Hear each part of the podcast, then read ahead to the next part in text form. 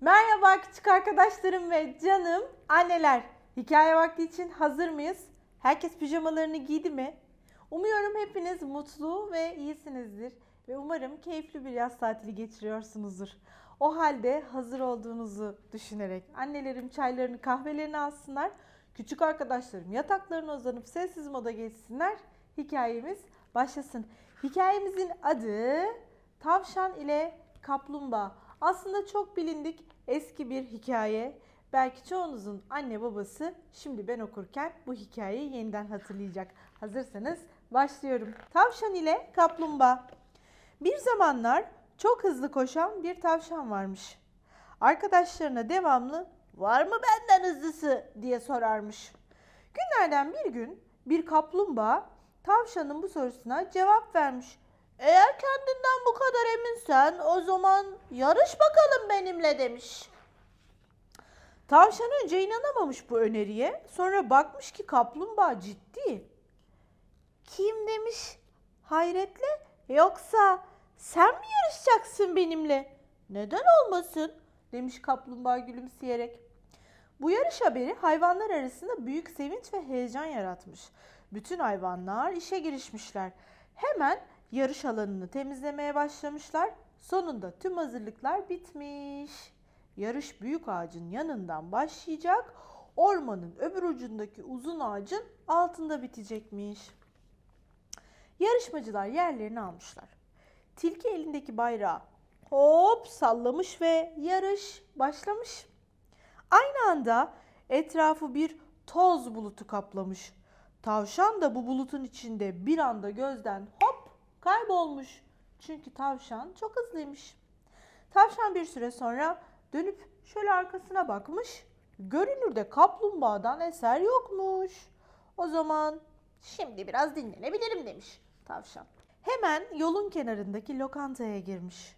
Hem karnını doyuracak hem de biraz dinlenecekmiş. Elbette ki tavşan oradaki herkese ne kadar hızlı olduğunu öven konuşmalar yapmaktan da geri kalmıyormuş.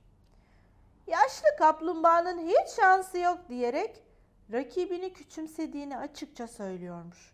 Oradakiler ses çıkartmasalar da söylediklerini hiç hoş karşılamamışlar.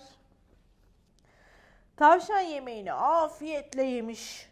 Ardından herkesin meraklı bakışları arasında bir ok gibi fırlayıp yarışa kaldığı yerden devam etmiş. Bir süre sonra tekrar durup arkasına bakmış. Ancak gene kaplumbağadan hiçbir iz görememiş. Bu kez de yolun kenarındaki ağacın gölgesinde biraz dinlenmeye karar vermiş. Gözlerini kapatmasıyla derin bir uykuya dalması arasında çok kısa süre geçmiş ve horul horul uyumaya başlamış. Rüyasında bile hala kaplumbağayı nasıl yendiğini görüp ve kaplumbağanın ne kadar yavaş olduğunu düşünerek buna gülüyormuş. Geçen uzun zamanın sonunda sevinç çığlıklarıyla uyanmış tavşan. Hemen toparlanıp bitiş çizgisine doğru koşmaya başlamış fakat bütün gücüyle koşmasına rağmen her şey için çok geç olduğunu anlamış. Üzülerek geç kaldığını fark etmiş. Bütün hayvanlar kaplumbağanın etrafını sarıp onu kutlamışlar. Hızlı tavşanın ise yanına gelen tek bir kişi bile yokmuş. Bu durum onu çok üzmüş. Ama artık yapacağı pek bir şeyin olmadığını o da biliyormuş. Hızlı tavşan amaca ulaşmak için yapılması gerekenlerin ne kadar önemli olduğunu anlamış. Kendini övmenin asla başarıyı getirmediğini görmüş ve bir daha da bunları hiç unutmamış. Evet, tavşan biraz kibirli davranmış, kaplumbağayı hafife almış. Bazen birçok konuda çok iyi ve başarılı ve yetenekli olabiliriz.